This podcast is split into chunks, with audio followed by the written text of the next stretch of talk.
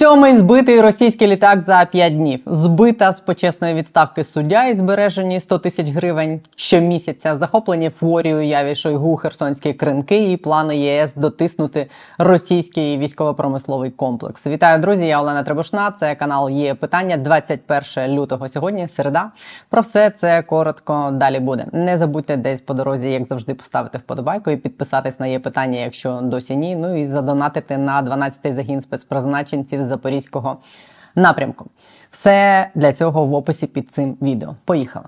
У росіян продовжується літакопад. Сьогодні зранку було знищено ще один російський бомбардувальник су 34 Це вже п'ятий збитий су 34 і загалом сьомий літак окупантів знищені протягом менш ніж тижня. 17 лютого збили одразу три: ще один 18-го, два 19-го і от сьогодні сьомий. Таким чином, за 5 днів було збито 5 фронтових бомбардувальників су 34 і 2 винищувача су 35 Відстань, з якої ворожі су 34 скидають кориговані авіабомби з універсальними модулями планування та корекції, становить орієнтовно 60-70 кілометрів. Тому ці літаки перебувають в зоні ураження наявними на озброєнні сил оборони України зенітними ракетними комплексами. Але операції зі знищення літаків противника залишаються надзвичайно складними. А пускові ЗРК очевидно доводиться підтягувати досить близько до лінії фронту, що є ризикованим. Застосовувати ці кориговані авіабомби, обладнані модулем УМПК, його називають російським аналогом JDM, Росіяни почали з початку минулого року. Вже минулої осені вони стали проблемою для наших військових в різних місцях, особливо в Авдіївці, і для підрозділів, які вели наступальні дії на лівому березі Дніпра на Херсонщині.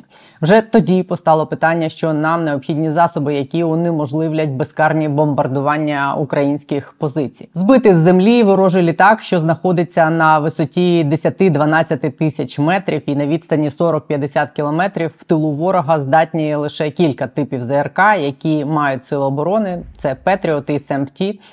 Саме це і робив минулого року один із так званих мандрівних петріотів, коли, наприклад, влаштував чорний день російській авіації у прикордонні з Чернігівською областю, яку тоді теж тероризували коригованими авіабомбами росіяни. Після знищення кількох російських літаків та гелікоптерів за один день бомбардувати Чернігівщину тимчасово перестали. Теоретично уразити су 34 може винищувальна авіація, зокрема F-16, але поки що вона до України не долетіла. Сьогодні у повітряних силах сказали, що достеменно досі невідомо, коли саме Україна отримає ті винищувачі F-16.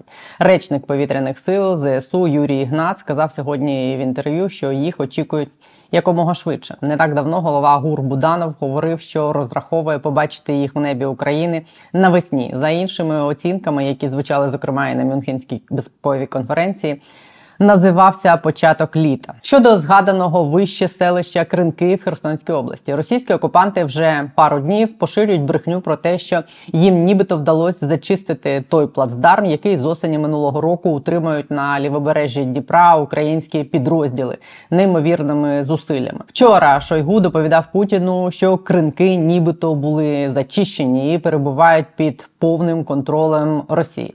У силах оборони півдня ще вчора спростували ці заяви. Там офіційно повідомили, що українські військовослужбовці продовжують утримувати позиції на лівобережжі. За добу 20 лютого росіяни здійснили лише одну спробу штурму на тому напрямку, і вона була невдалою. Так повідомили офіційно. Візуальні докази з відкритих джерел наявні станом на сьогодні. А також українські і навіть російські звіти свідчать про те, що росіяни брешуть яка новина. І збройні сили утримують обмежений плацдарм у тому районі. Жодних візуальних доказів помітного просування росіян поблизу обмеженого українського плацдарму в кринках немає. Російські воєнкори вчора і позавчора також визнавали, що під кринками йдуть постійні позиційні бої, і не повідомляли про значні успіхи росіян у цьому районі. Так, російський телеграм-канал Воєнний освідомитель вчора написав, що джерела на місцях не підтверджують того про що Шойгу заявив Путіну. Противник все ще зберігає контроль за частиною решток населеного пункту.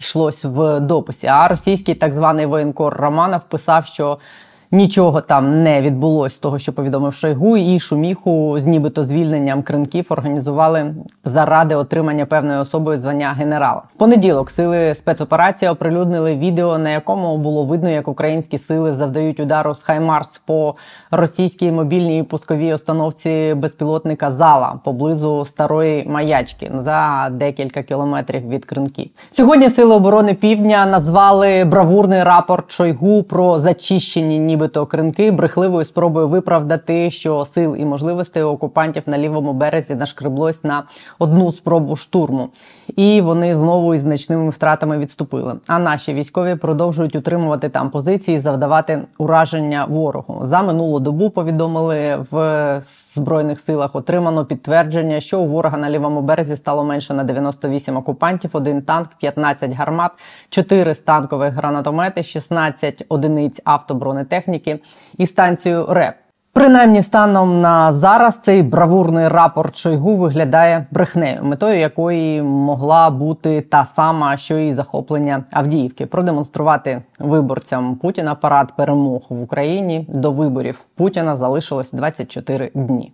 Керівник ГУР Кирило Буданов сьогодні дав нову порцію оцінок і прогнозів тому, що може відбуватись на фронті після Авдіївки. Матеріал написаний на основі його інтерв'ю. Вийшов сьогодні у виданні Wall Street Journal. З ключового, що там прозвучало, на його думку, Росія не має ресурсів і сил досягти стратегічної мети захопити повністю Донецьку та Луганську області України до кінця року. Так вважає голова ГУР. Західні чиновники та аналітики пише Wall Street Journal, вважають, що такий прогноз Буданова є оптимальним сценарієм для України на цей рік. Якщо Україна зможе вести розумну оборонну боротьбу, виснажуючи російські сили, одночасно відновлюючи свої власні сили, то вона зможе розпочати новий контрнаступ проти ослабленого супротивника у 25-му році. Видання також посилається тут на дослідження, про яке я розповідала у понеділок. Здається, лондонського королівського об'єднаного інституту оборонних досліджень, яке показало, що російські війська ймовірно досягнуть свого піку можливостей наприкінці цього року. А в 25-му все більше почнуть відчувати нестачу боєприпасів і техніки на полі бою. Українські сили визнав голова ГУР в цій розмові з американцями, поступаються окупантам за чисельністю та за озброєнням. І перебувають зараз у складному становищі, в тому числі через відсутність е, достатньої кількості зброї. Видання акцентувало також увагу на тому, що по відношенню до будь-яких планів і оцінок, які лунають зараз, надважливим питанням залишається те, чи надійде Україні додаткова підтримка з боку Сполучених Штатів яка зараз заблокована республіканцями в конгресі щонайменше до кінця лютого. За оцінками, які дав Буданов, російська армія зараз налічує 510 тисяч військовослужбовців в Україні та навколо неї і здатна вербувати близько 30 тисяч військових щомісяця. Також він розказав в інтерв'ю, що Росія активізувала зараз план, який має на меті посіяти проблеми в українському суспільстві та в збройних силах, зокрема. План Москви, нібито передбачає спроби вбивства відомих українців, щоб спричинити роздрай всередині країни. І сказав, що Росія планувала операції під е, чужим прапором проти українських політиків, щоб звинуватити в цьому українську владу та внести розкол у суспільство. Піком цих операцій він назвав цю весну. Про бої на судовому фронті два слова, якщо можна так сказати. Сьогодні вони проходять по категорії умовно хороших новин. Вчора Вища рада правосуддя ухвалила показове рішення. Відмовилась відпускати у почесну оплачувану відставку суддю Ганну Андрієнко. Суддя Андрієнко своїми рішеннями допомогла, наприклад, уникнути відповідальності за водіння на підпитку щонайменше 49 водіям, закривши справи, бо спливли строки розгляду. Останніми місяцями ця суддя ймовірно намагалась уникнути кваліфікаційного оцінювання і співбесіди у вищій кваліфікаційній комісії суддів, після якої її могли просто звільнити без усіляких виплат. Вона спробувала піти у відставку, але ВРП їй відмовила вчора ввечері. Хоча рішення і не було одноголосним. Проти виступили ось ці члени ВРП: Саліхав, Бурлаков, Ковбій, Плахтій і Мельник. Крім того, на розгляді у ВРП є скарга на цю суддю Андрієнко, результатом якої може теж бути її звільнення звільнення. Йдеться про ймовірну підробку документів і аналогічне повідомлення про вчинення кримінального правопорушення подано до ДБР. а вона просилась у почесно оплачувану відставку. Якби ВРП не відмовила вчора судді Андрієнко у відставці, вона потримала довічне грошове утримання. Судді на заслуженому відпочинку одержують довічну виплату, яка є фактично аналогом пенсії. Станом на осінь минулого року середній розмір такої виплати становив майже 100 тисяч гривень. Про те, що відбувається у ВРП з цими відставками суддів, і як ВРП оновлена допомагає недоброчесним суддям втікати у ці відставки, я розповідала минулого, здається, тижня. Ось тут буде посилання чи в описі під цим відео. І періодично попереджаю про черговий можливий зашквар з цим в наших каналах у WhatsApp і Telegram. Вони теж в описі. Приєднуйтесь. Ну і остання важлива тема на сьогодні. У мене сьогодні Євросоюз погодив 13-й пакет санкцій проти Росії. Його в ЄС називають одним з найширших схвалених Євросоюзом. Офіційно його затвердять на другу річницю вторгнення, 24 лютого. Президентка Єврокомісії Урсула фон дер Ляєн представила його сьогодні словами: Ми повинні продовжувати послаблювати російську військову машину. В пакет увійдуть, я так розумію, з тих е, небагатьох даних, які є у відкритому доступі, заходи, які скоротять доступ Росії до безпілотників введуть обмеження для обходу росіянами санкцій для оборонного та військового секторів РФ. Одночасно сьогодні понад 280 європейських міжнародних та українських неурядових організацій звернулись до лідерів ЄС та Великої Сімки з публічним закликом посилити контроль над ключовими джерелами доходів Росії від експорту палива. Бо на другому році вторгнення у Росіян залишається купа лазівок для того, щоб фінансувати військову машину Кремля коштом імпорту нафти і газу. Які критичні кроки дійсно мав би зробити ЄС, щоб дійсно обмежити спроможність росіян фінансувати машину для вбивства, і наскільки далекий від того, поки що 13-й пакет санкцій, розкаже представник однієї з цих 280 організацій. Разом We Stand Олег Савицький. Нагадую, тут же можна поставити вподобайку, підписатись на є питання і задонатити на підрозділ БПЛА. Про санкції і їх вплив далі на є питання. Вітаю вас, Олеже. Сьогодні ухвалили не ухвалили, а оголосили рішення 13-й пакет, і одночасно ви вийшли з заявою, в якій ви вимагаєте набагато більших санкцій для того, щоб е, завадити Росії реально виробляти зброю. Як би ви оцінили і цей пакет, і наскільки він не відповідає тому, що ви хотіли б бачити е, в діях е, Великої Сімки і ЄС? Так, ну е, цей пакет він включає тільки індивідуальні санкції проти окремих е, фізичних або юридичних осіб, е, і ну він не є системним абсолютно. Це дуже точкові санкції проти ну, низки людей і і організацій. Всього 193 якби одиниці додані до санкційних списків, і вони не стосуються. Е, секторів, які є е, для Росії е, дійними коровами, саме експорти нафти і газу. Ці санкції наразі є дуже слабкими і вони не дотримуються, зокрема, обмеження цін на російську нафту, воно практично не дотримується. Тобто, по-вашому, це мало що дасть, щоб вплинути на здатність росіян робити зброю? Там є е, окремі санкції проти фірм, які постачають е, росіянам е, компоненти для дронів, і ну, санкції проти російських компаній, які залучені до виробництва дронів. Але ну так само це ну дуже точкові заходи, які ну не є системними. Маючи е, можливість купувати ну, ці компоненти. Е, через безліч шляхів е, Росія буде продовжувати виробляти, просто ну, залучить е, там нових постачальників чи перереструє ті самі фірми. І буде продовжувати. Поки в них є гроші, вони будуть купувати зброю, вони будуть будувати в себе заводи і знаходити по світу ті компоненти, що їм треба для виробництва зброї. Головне це е, їхні джерела доходів, а це нафта і газ. Ну і це власне саме те, чого вимагаєте, е, зокрема, і ваша організація, і ще понад 200 від ЄС і і світу загалом. Можете розказати більш детальніше, що би це дало, і чого яких конкретно кроків ви би хотіли бачити від них? Е, Так, е, ну ми сьогодні опублікували наш відкритий лист до е, голів е, держав Великої Сімки, до Європарламенту Єврокомісії, е, і ну разом з нами це звернення підписали більше 280 організацій зі всього світу, включно з країнами Азії, Америкою, більшості європейських країн. І в нас дуже чіткі п'ять вимог саме стосовно санкцій на російський нафтогазовий сектор.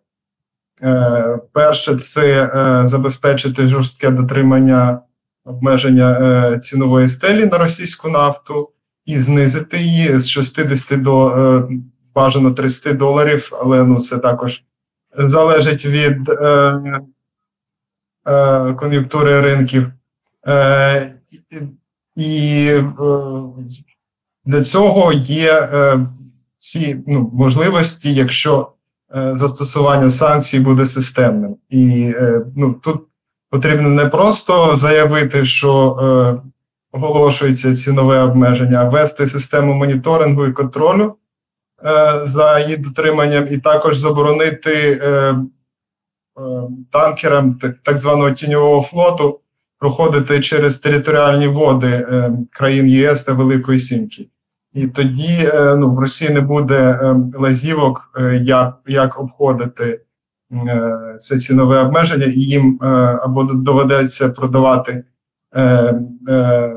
нафту по тій ціні, що встановить Велика Сімка, або скорочувати поставки і ну просто е, зрізати свою нафтогалу, нафтову галузь на брухт і закривати видобуток. Загалом, ну то, тобто, е, це це один захід, і ну заходи, про які ми кажемо, вони є системними. Так само е, експорт російського скрапленого природного газу. Е, Європа і Америка мають всі можливості домовитися між собою і з Катаром і повністю е, викинути росіян е, з ринку скрапленого природного газу. Але ну на жаль, ми відбуває, ми бачимо, як відбувається зворотні. Наприклад, Франція збільшує е, е, імпорт російського скрапленого природного газу, і е, в січні він був взагалі у Франції на рекордному рівні. Я так я б сказала, що про ці речі давно вже говорять публічно там різні люди, що досі заважало і заважає європейцям зробити це. І як ви оцінюєте реально шанси того, що ось такий публічний заклик змусить їх це зробити, якщо вони це не зробили за два роки? Так, ну очевидно, ну тиск е, на, на окремі країни на Бельгію, Францію він здійснюється з самого початку і. Там їхні власні громадські організації і політики, парламентарі вони задають е, ці питання. Але ну, Росія вона е, вигодовувала своїх бізнес-партнерів е, по всьому світу десятиліттями. І вони ну, створили цілий клас ну, своїх партнерів в нафтогазовій сфері, з якими вони працюють. І в Бельгії, зокрема, вони е, мають змогу е, здійснювати перевалку е, свого скрапленого природного газу з танкерів, призначених саме для Арктики, для навігації в льодових умовах, які є дорогими в обслуговуванні, на танкери звичайні, які входять по всьому світу. І бельгійський газовий оператор Fluxus, вони просто ну, продовжують бізнес з Росією, тому що в них бачите, 20-річний е, контракт е, з Ямал СПГ, і вони, начебто, не можуть його розірвати. Але це очевидно, що ну просто вся компанія має такий політичний вплив в країні, що вона диктує і і політичні рішення, і вони просто обирають продовжувати бізнес з росіянами, хоча вони могли цей контракт розірвати і Е, свою інфраструктуру відкрити для е, імпорту з Америки або з Катару або з інших країн. А ви проводили якусь оцінку? Так, скільки грошей продовжують росіяни отримувати від експорту нафти і газу? Е, так, е, ну на, на жаль, е, ці цифри вони приголомшливі. І з початку вторгнення Росія отримала більше 600 мільярдів доларів від експорту нафти і газу. І ну, за підрахунками наших партнерів ну, в Бельгії, які адвокують якраз заборону перевалки, тільки один порт в Зебрюгі Е, ця перевалка російського скрапленого природного газу на е, поставки поза Європою, в Китай, Індію і так далі, е, вона принесла новотеку 3 мільярди доларів доходу. Зважаючи те, що Кремль підняв податки на експорт скрапленого природного газу, то їхні саме надходження податкові в бюджет склали 800 мільйонів євро.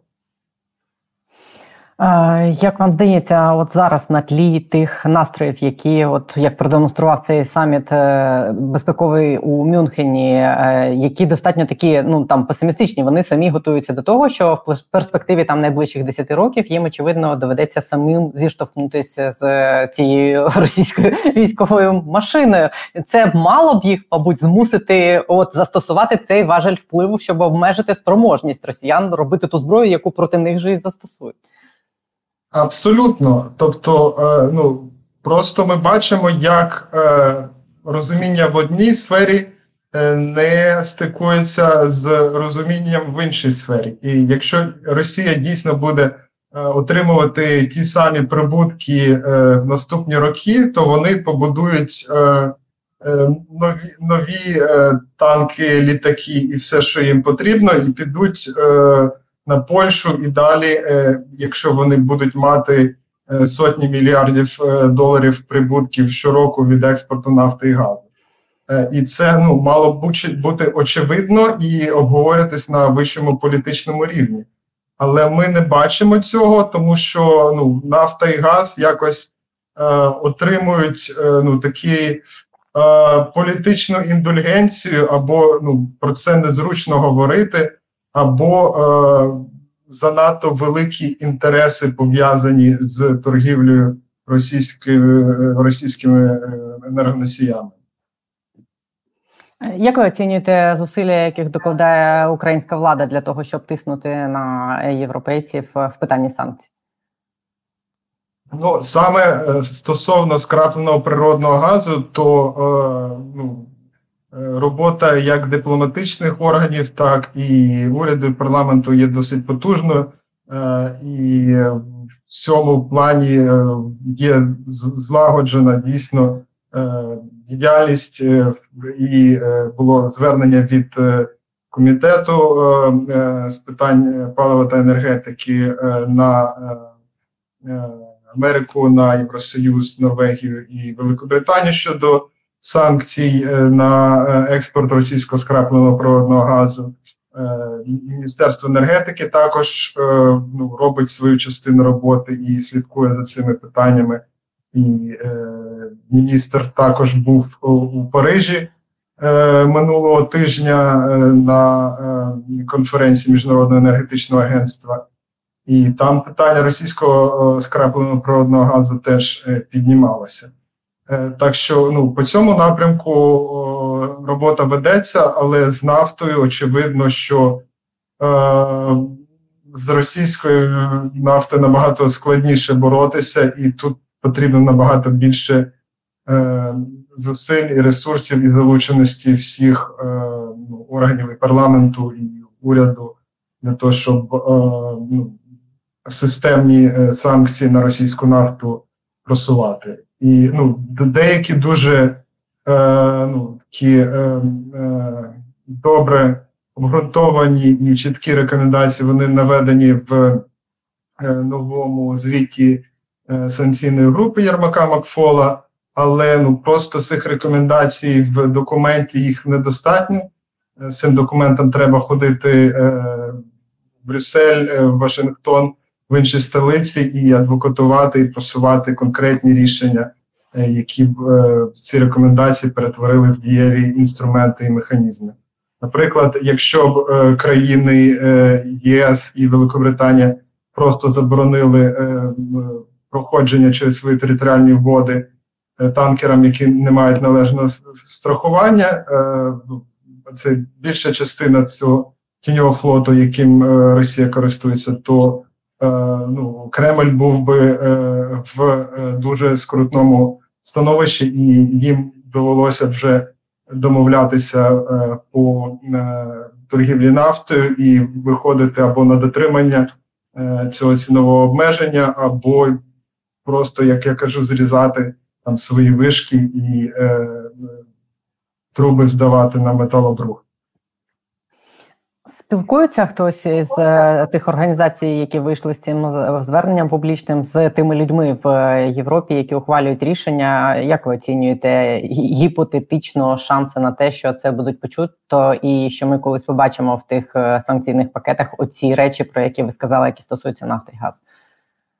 Так, ну насправді Україна має дуже потужну підтримку серед громадських організацій в Європі, і в Німеччині, і в Бельгії, і в багатьох інших країнах. Е, в Німеччині е, наші друзі-партнери вони дуже е, гостро піднімають питання, зокрема з з долею колишньої дочки Газпрома, Газпром Німеччина, який перебрендувався у СЕФЕ Securing Energy for Europe але це енергія, яку вони типу убезпечують, це той самий російський газ, тільки е, ну, вони е, переключилися на торгівлю скрапленим природним газом. Е, і ну, тепер, начебто, національна націоналізована компанія, яка в власності Німеччини, але вона продовжує по суті виконувати ті самі функції і е, приносити е прибутки. Е, кремлівському режиму також через е, поставки скрапленого природного газу. Це питання наші німецькі колеги гостро піднімають, критикують уряд е, через це і вимагають, щоб ну, ця лазівка була прикрита, і ті танкери, які, начебто, Німеччина націоналізувала, вони дійсно перестали працювати на росіян. А так тепер виходить, вони під німецьким прапором возять той самий російський газ. Е, там прап, там все складніше, тому що прапори там інших країн і е, там судна можна реєструвати під прапорами е, будь-яких країн, там Маршалових островів чи ще когось. Але ну, власність е, на ці танкери саме ну, в е, компанії, яка е, в німецькій державній власності. Вони продовжують курсувати між е, Ямалом і там покупцями по всьому світі, і, там, зокрема в Індії. Дивні люди, це як намагатися кинути курити і все одно курити з цими санкціями. Ось так, так. Дякую вам за те, що ви це пояснили. Олег Савицький е, разом Вестенд, громадська організація, одна з тих, які сьогодні закликали Європу бути більш наполегливими і послідовними в питанні введення санкцій проти Росії. Дякую вам. Дякую вам.